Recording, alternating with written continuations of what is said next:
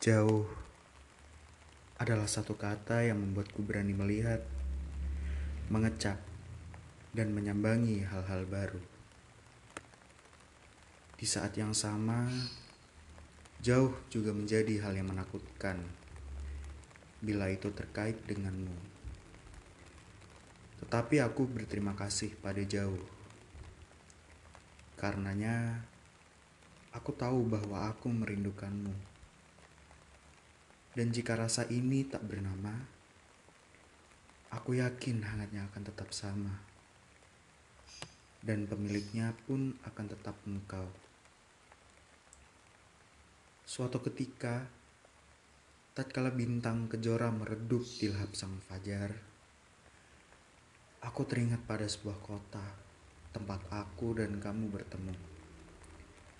Di mana tempat kita memupuk asa.